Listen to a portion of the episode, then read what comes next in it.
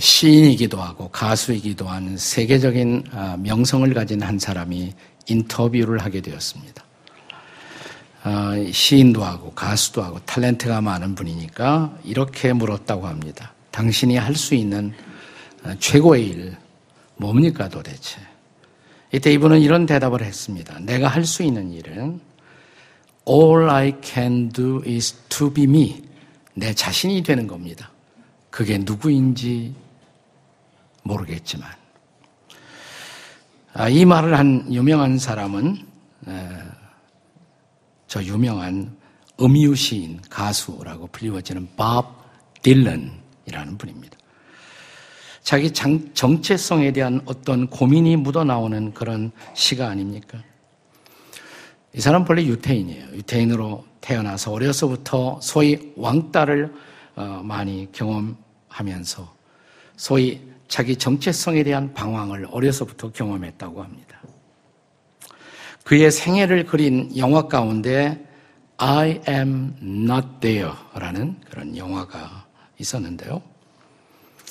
어, 이 영화의 특성은 주인공인 밥 딜런 한 사람의 인생을 묘사하기 위해서 무려 여섯 명의 배우가 출연해서 어, 각기 연기를 하고 있다는 사실입니다. 그만큼 밥 딜런은 한 얼굴이 아니라 여러 개의 얼굴의 자상을 가진 방황하는 인생을 살았다는 증거가 될 것입니다. 그는 처음에 기존 사회를 어, 날카롭게 비판하고 풍자하는 노래를 부르면서 세계적인 스타가 되었습니다마는 1970년대에 들어서면서 자기 아내와 이혼하고 다섯 자녀에 대한 양육권을 상실합니다. 그리고 자기가 만들었던 제작한 영화도 참담하게 실패를 하면서 그의 인생은 벼랑 끝에 절망을 경험합니다. 그런데 이 절망의 터널 끝, 1979년에 어, 그는 유태인에도 불구하고 유대인들이 예수 믿는 사람들 아주 적잖아요. 성경 공부를 하면서 예수님을 만나요. 그리고 그는 그리스도인으로서의 자기의 새로운 정체성을 고백하게 됩니다. 그가 예수 믿고 어, 신앙을 갖게 된 후에 새로운 노래들을 많이 작사하고 또 부르게 되는데 그가 만든 앨범 가운데 Christmas in the Heart 예, 마음속의 크리스마스 뭐 이런 노래 가사를 만들면서 그는 이런 고백을 합니다. 나는 광야의 길을 걷고 있어요. 내 영혼의 안식처를 찾기까지 나는 내가 뒤에 남겨지리라 생각해 본 적이 없어요. 날이 저물어 가던 때 한 음성을 들었어요. 평안하라. 형제여. 평안히 기도하라. 그것은 먼 길이죠. 아주 멀고 좁은 길이지요. 광야 같은 인생에서 이제 새로운 순례길을 걷게 된 영혼의 순례자를 고백하는 그런 노래라고 할 수가 있습니다. 도대체 그리스도인은 누구일까요? 마태는 유명한 그의 마태복음 13장에서 이 문제에 대한 해설을 하고 있습니다. 마태복음 13장은 성경의 유명한 장 가운데 하나인데 흔히 Kingdom Chapter 하나님 나라의 장이다. 하나님 나라의 비유의 장이다. 이렇게 일컬어집니다. 여기 천국 백성의 정체를 설명하면서 그는 천국은 마치 라는 표현을 반복적으로 사용합니다. 더 정확하게 말하면 천국 백성은 마치 라고 하는 것이 더 좋을 것입니다. 자, 본문에 31절 말씀을 같이 읽도록 하겠습니다. 다 같이 시작. 또 비유를 들어 이르시되 천국은 마치 사람이 자기 밭에 갖다 심은 겨자씨 하나를 같으니.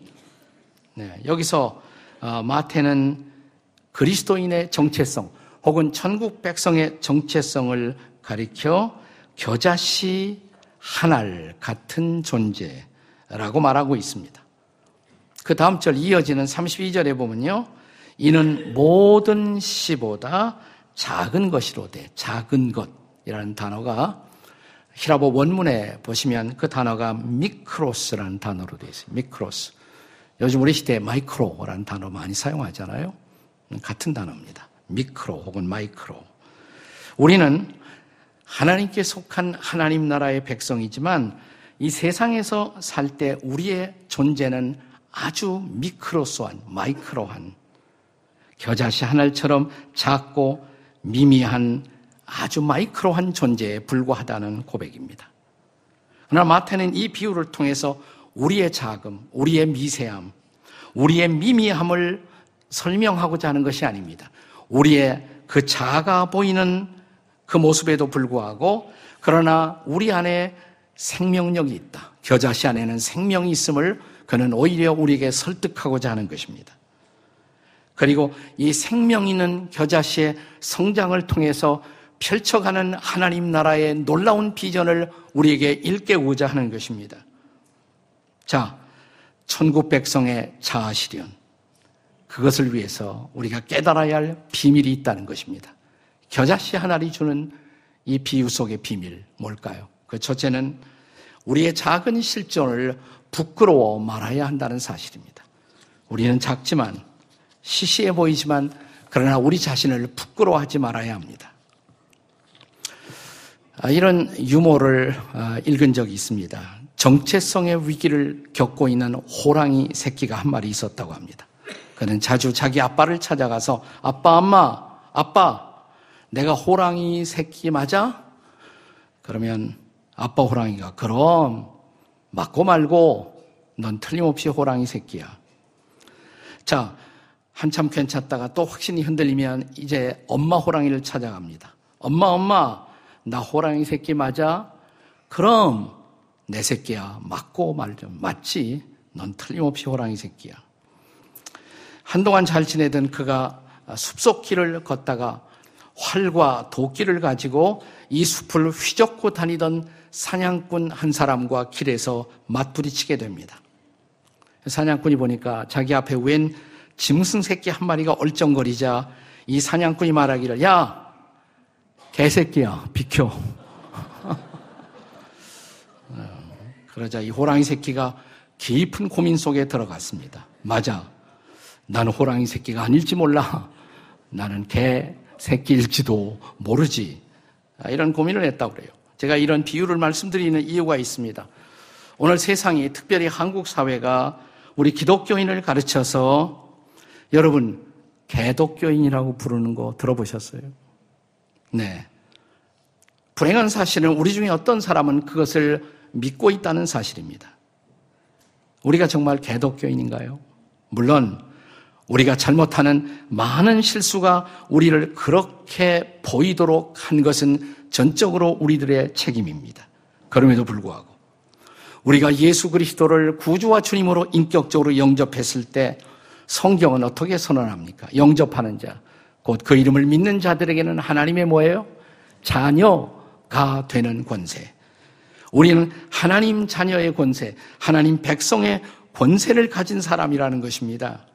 그렇다면 우리 자신의 정체성을 세상 사람이 어떻게 말하든 부끄러워할 필요가 없지 않겠습니까? 더군다나 작년은 개해인데 개해도 다 지나갔잖아요, 이제는. 네. 그러면 개해 지나갔으니까 금년은 돼지가 되어야 할까요? 제가 연말연시에 받았던 이 카드 가운데 또 카톡 인사 가운데 이런 인사가 있더라고요. 보세요. 주님만 따라가면 되지. 주님만 따라가면 되지. 네, 주님만 따르면 돼요. 그게 우리의 정체성이에요, 우리는. 주님 따라가는 주님의 제자, 주님의 백성. 우리의 존재가 아무리 왜소해 보여도 우리는 여전히 우리 안에 하나님의 생명, 그리고 영원한 생명을 갖고 있는 하나님의 자녀라는 팩트, 사실을 잊지 말아야 할 것입니다. 요한일서 5장 12절의 말씀을 같이 읽겠습니다. 다 함께 읽습니다. 시작. 아들이 있는 자에게는 생명이 있고 하나님의 아들이 없는 자에게는 생명이 없느니라. 아멘이십니까? 아들이 하나님의 아들 예수가 내 안에 있다면 내 안에 생명이 있어요. 이 생명은 언제가 말씀드린 것처럼 그냥 우리의 그 바이올로지컬한 생물학적인 생명이 아니에요. 영적 생명, 하나님의 생명, 질적인 생명, 놀라운 생명이에요. 그 생명을 갖고 있어요. 겨자씨가 아무리 작아도 소중한 이유는 그 안에 하나님이 주신 생명이 들어있기 때문에 그렇습니다. 그러므로 우리가 아무리 미미하고 작은 존재로 보여도 그렇게 이 땅에 우리가 묻혀 살고 있다고 할지라도 우리는 우리 자신을 전혀 부끄러워해야 할 이유가 없다는 것입니다.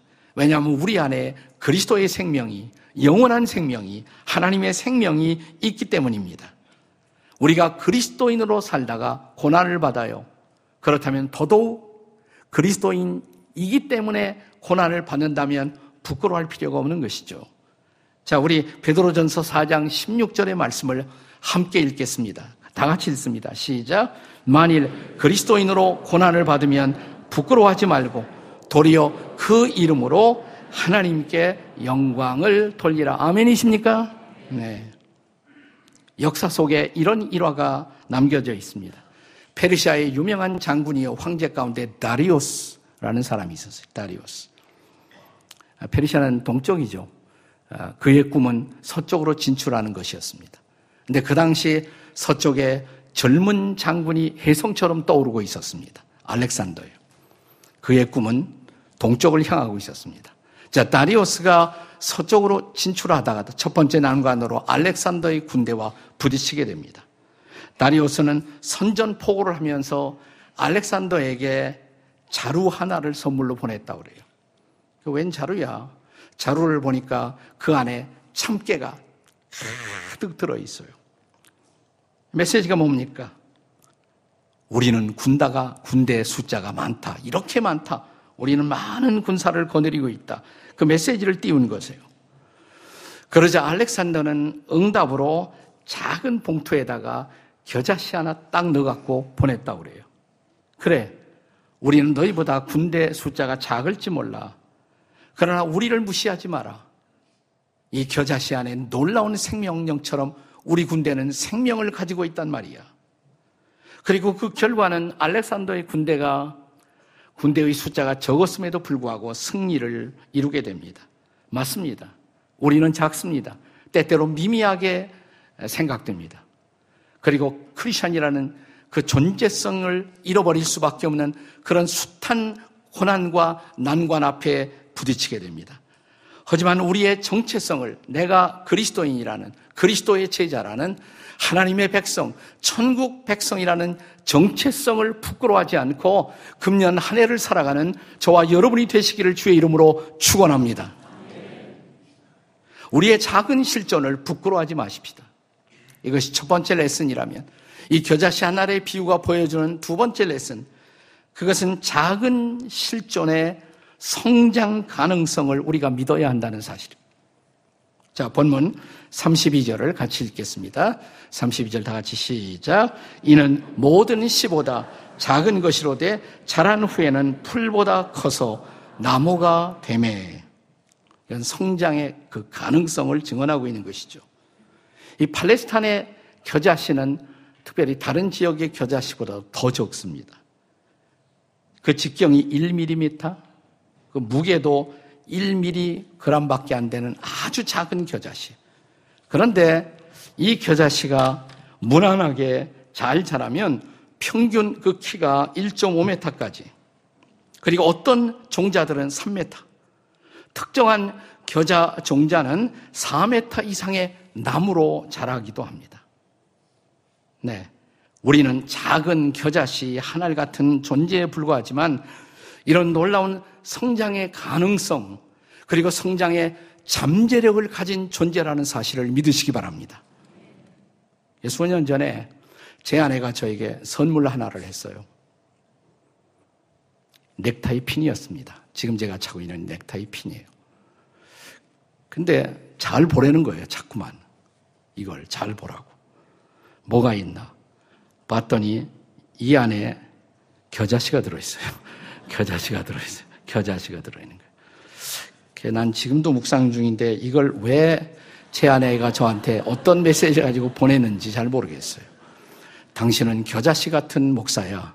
작은 존재야. 교만하지 말라. 뭐 이런 뜻인가? 예, 제 묵상은 아직도 끝나지 않았습니다. 네. 어쨌든 그러나 그럼에도 불구하고 겨자씨는 가능성을 가진 놀라운 존재다. 나의 가능성을 믿어주고 축복하는 메시지인가 이렇게 생각하기도 했습니다. 제가 금년 연말 연시에 아주 아름다운 동화 한 편을 읽었습니다. 동화도 가끔 읽으면 좋아요. 문명이라는 동화 작가가 쓴 권민, 정민, 표민이라는 동화 책을 읽었습니다. 자, 여기 에, 이 책의 주인공들은 똑같은 이름을 가진 세 소녀예요. 이름이 다 민지예요. 권민지, 장민지, 표민지. 네. 그래서 초등학교 5학년 일반 같은 친구들이었습니다. 근데 이름이 같으니까 반안에서 혼동이 많이 생기잖아요. 민지야 그러면 세 사람이 다 대답하기도 하고. 그래서 그들을 구별하기 위해서 친구들은 별명을 붙여 부르기 시작합니다. 제일 키가 큰 민지에게는 꺽다리 민지. 그리고 중간, 키가 중간 민지에게는 어중간 민지. 그리고 키가 아주 제일 작은 민지에게는 꼬맹이 민지. 이렇게 친구들이 부르기 시작했어요. 근데 부름을 받는 입장에서는 그것도 기분 좋은 별명은 아니라고 그들이 느꼈습니다. 다른 거 좀 지어달라고. 부르려면. 그러니까 또 다른 별명을 붙여요. 제일 큰, 아, 키가 큰 민지. 민지는 정말 아, 예쁜 여사가 되고 싶었는데 친구들이 다른 별명을 붙이라고 그러니까 또 여장 남자. 예, 옷은 여자 같지만 남자다. 여장 남자. 그건 더 속상하죠. 그리고 이 두 번째 이 중간 크기의 민지에게는 얼음공주. 친구들하고 어울리지 못하고 때로는 쌀쌀 맞기도 하고 그래서 얼음공주 이런 별명을 붙여주기도 했어요. 속상하죠. 그래서 어느 날 이 세 민지가 함께 모입니다. 그리고 민지 회의를 합니다. 셋이 모여서. 네. 그리고 우리가 친구들이 좀 다르게 우리를 잘 풀 수 있도록 우리가 좀 제안을 하자. 그래서 끝에 있는 그 지자 마지막 단어를 떼기로 합니다. 이렇게 불러달라고. 어떻게 해요? 권민, 장민, 표민, 이렇게 불러달라고. 근데 모여서 이 회의를 하고 이야기를 하다 보니까 세민지가 진짜 친해졌어요. 마음속에 모든 이야기들을 털어놓기 시작합니다. 친하게 되고, 서로를 격려하게 되고, 그러니까 이 세민지가 일종의 목장 모임을 시작하게 된 것입니다. 네, 거기서 대화하고 마음을 열고 하면서 서로 격려하고 성장하기 시작하면서 그들의 삶 속에 변화가 나타나기 시작해요.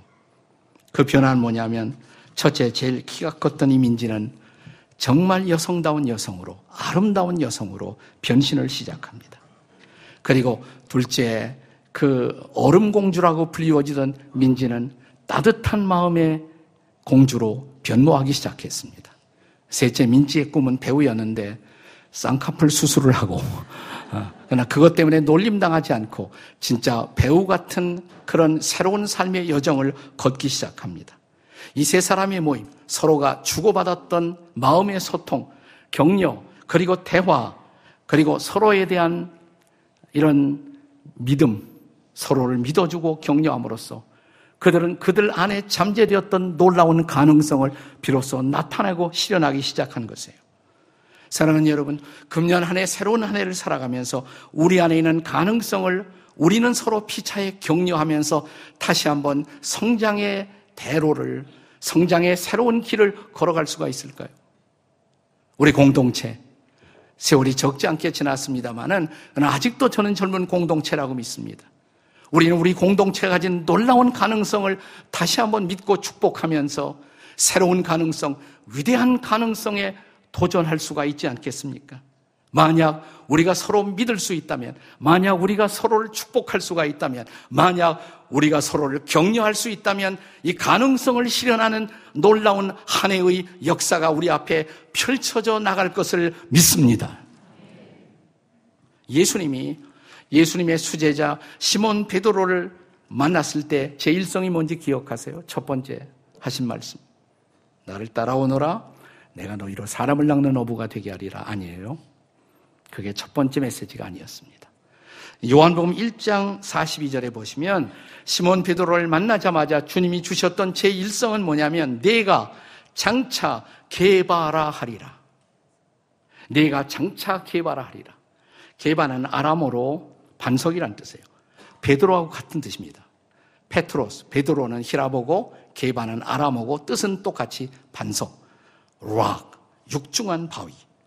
시몬 베드로야, 너는 반석이라 하리라. 근데 이것은 시몬 베드로의 이미지에 맞지 않아요. 자, 그가 베드로이기 전에 시몬이었을 때 그의 삶, 아니 예수님의 제자의 초기의 삶만 해도 베드로는 감정의 기복이 심한 그리고 안정이 되지 않은 그런 캐릭터의 사람이 아니었습니까? 예수님이 제 아들의 발을 씻기면서 베드로 차례가 오니까 아이고 선생님 제 발을 절대로 못 씻깁니다. 어떻게 선생님이 제 발을 씻겨요? 예수님 말씀하시기를 내가 네 발을 씻겨주지 아니하면 너는 나와 아무런 상관이 없어. 그래서 생각이 변해요. 그래요? 그러면 기왕이면 손과 머리도 몽땅 목욕을 시켜 주옵소서. 변했잖아요. 예수님이 장차 올 고난을 제자들에게 예언하자 이렇게 말합니다. 선생님, 선생님은 절대로 고난이 없을 것입니다. 선생님이 고난을 당한다면 제가 대신 그 고난의 자리에 제가 대신 죽음의 자리에도 갈 것입니다. 이렇게 큰 소리 치던 시몬 베드로 그러나 한 하녀 앞에서 그가 그리스도인임이 드러나게 되자 나는 예수를 모른다고 쉽게 부인할 수 있었던 이 감성적이고 연약한 베드로. 근데 이런 베드로의 모든 것을 아시면서 그에게 말씀하시기를 너는 장차 게바라 베드로라 반석이라 rock 거대한 반석이라 그의 미래를 얘기한 거예요. 그의 가능성을 얘기한 거예요. 실제로 베드로는 초대교회가 세워지는 foundation stone, foundation rock, 그 기초가 되는 거대한 반석과 같은 역할을 하죠. 가톨릭에서는 베드로를 심지어 초대 교황이라고 그러잖아요. 네. 그만큼 초대교회로는 기초석과 같은 역할을 했던 그 베드로의 미래의 놀라운 가능성을 본 거예요. 가능성. Potential. 가능성을 potential이라고 그러죠. 가능성이 뭐예요? 되지 못, 될 수 있는데 아직은 되지 못한 것. 할 수 있는데 아직은 하지 못한 것. 그런 가능성, 그 potential을 주님은 믿어주신 것입니다. 오늘 본문에서 예수님은 아직 한 줌밖에 안 되는 제자들, 그들을 모아놓고 이 씨 뿌리는 비유를 말씀하신 거예요. 그러면서 너희는 지금은 겨자씨 하나를 같다. 그러나 그들이 가진 놀라운 가능성, 그들이 가진 생명의 가능성, 생명의 잠재력을 보고 그들이 마침내 자라나 나무가 될 그 가능성을 바라보면서 그것을 너희들 자신도 믿어야 한다고. 네, 그렇습니다. 우리가 세상에서는 작은 겨자씨 하나에 불과하지만 주님이 함께할 때 내가 나무로 자랄 수 있는 그런 가능성, 네, 그런 미래의 potential, 그 잠재력을 믿을 수 있기를 주의 이름으로 축복합니다. 우리 자신에게서 또 우리가 섬기는 사람들에게도 내가 저 사람 섬겨봐야 무슨 소용이 있나? 또 우리 교육 목자들도 있는데 아이들을 가르쳐봐야 무슨 소용이 있을까? 아니에요. 우리가 섬기는 사람들에게도 주님이 주신 놀라운 potential, 놀라운 가능성, 그 놀라운 생명력을 바라보면서 서로를 부둥켜 안고 서로를 세우며 함께 자라는 그런 놀라운 한 해가 될 수 있기를 주의 이름으로 축복합니다. 우리는 누구일까요? 이 겨자씨 하나의 비유가 보여주는 세 번째 레슨. 그것은 미래의 선한 영향력의 축복을 믿어야 합니다. 32절의 하반부를 함께 읽습니다. 32절의 하반부. 나무가 됨에 다 같이 시작. 됨에 공중의 새들이 와서 그 가지에 깃들이느니라. 무슨 말씀이죠? 작은 겨자씨 하나리 자라나 나무가 되는 그 나무가 되는 비전을 보아야 한다는 것입니다. 여기에 이제는 이 겨자씨가 나무가 되고 이 나무의 둥지에 많은 새들이 날라와서 거기에서 안식과 평화를 누리고 노래를 부르는 그런 꿈, 그런 드림, 그런 비전을 볼 수가 있어야 한다는 것입니다. 하나님이 저와 여러분을 우리를 하나님 나라의 백성이 되게 하신 이유. 비록 이 세상에서 우리는 때때로 하나의 겨자씨에 불과한 미미한 존재처럼 보인다고 할지라도 우리는 잘알 것이라고. 우리는 나무가 될 것이라고. 우리는 둥지를 만들 것이라고. 그리고 거기에 이웃들에게 나누어질 수많은 생명의 가능성을 함께 우리는 꿈꾸게 될 것이라고. 나무가 없는 세상을 상상해 보십시오. 그 푸르름, 그 생명, 그 아름다움, 그 안시, 그 열매, 그 나무가 없는 세상 얼마나 황량할까요? 여기 하나님의 백성들, 천국 백성들, 그리스도인들이 끼쳐야 할 이런 축복의 비전을 다시 한번 바라보는 새해가 되었으면 좋겠습니다.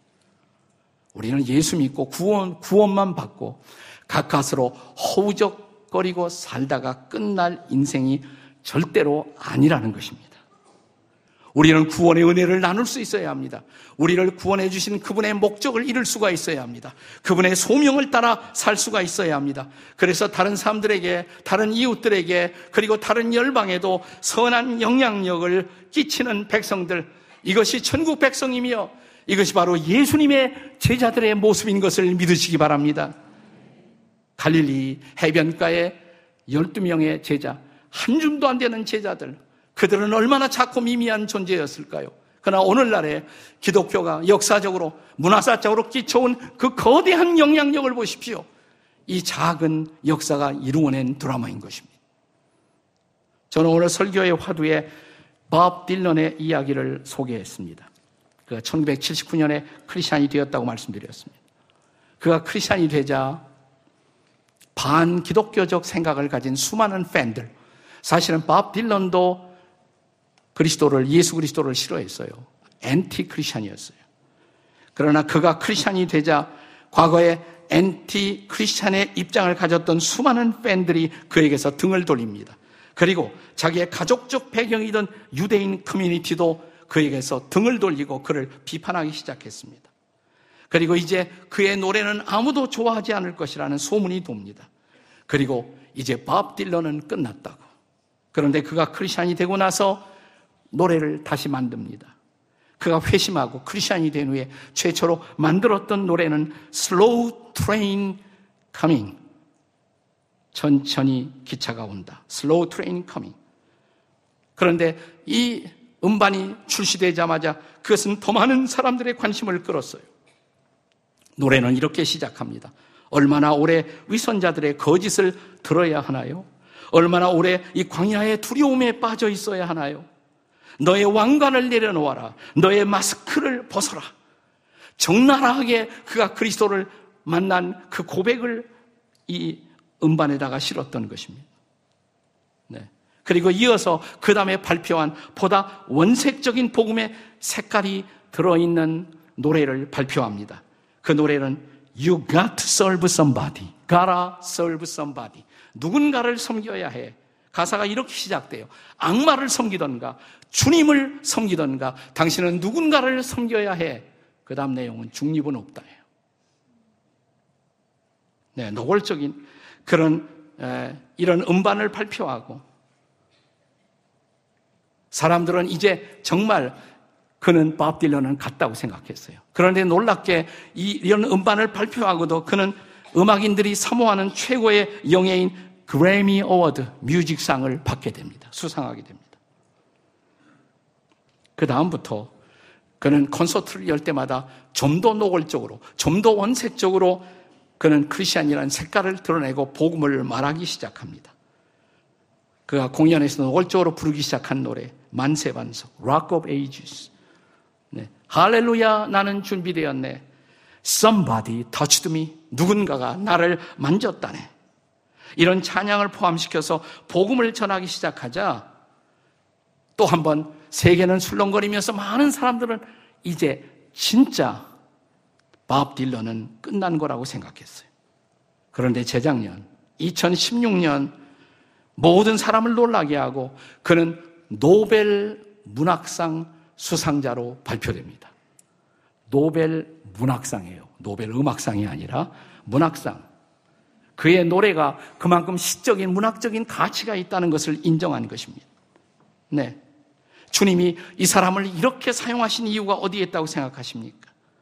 그를 통해서 아직 터치받아야 할 수많은 영혼들, 그를 통해서 쉼을 얻어야 할 영혼들, 그분을 통해 구원받아야 할 영혼들, 그의 둥지에 날라와서 쉼과 치유와 구원과 은혜를 누려야 할 수많은 인생의 새들을 위해서 그를 하나의 둥지로 사용한 것이 아니겠습니까? 그렇다면 사랑하는 여러분, 나도 작은 겨자씨 하나 같은 미미한 존재에 불과하지만 주님이 나를 자라게, 자라게 하신다면, 그래도 나도 하나의 작은 나무가 될 수가 있다면, 아니, 좀 더 큰 나무가 될 수가 있다면 나의 나무에 날아드는 수많은 사람들, 나를 통해 안식을 얻고, 나를 통해 구원을 얻고, 나를 통해 위로를 얻고, 나를 통해서 복음을 듣고, 나를 통해서 새로워지는 인생들에게 영향을 끼치기 위해서 주님이 아직도 여러분과 저를 여기에 살려두시고 계시다면, 금년 한 해 어떻게 사시겠습니까? 그대로 이렇게 내 작은 존재임을 한탄하다가 끝내겠습니까? 아니면 내 안에 잠재된 예수의 생명, 영생의 능력, 그 생명을 신뢰하고 잘하시겠습니까? 자라, 마침내 둥지를 만드십시오. 그리고 여러분에게 찾아오는 수많은 사람들, 여러분의 노래를 듣고 싶어서, 여러분의 복음의 이야기를 듣고 싶어서, 여러분의 간증을 듣고 싶어서, 여러분의 생명의 인생의 이야기를 듣고 싶어 찾아오는 사람들에게 선한 영향력을, 아름다운 영향력을, 축복의 통로가 되는 인생을 사는 그런 축복이 여러분에게, 저에게, 우리에게, 우리 공동체에 함께하는 한 해가 되시기를 주의 이름으로 축복합니다. Happy New Year. 기도하시겠습니다.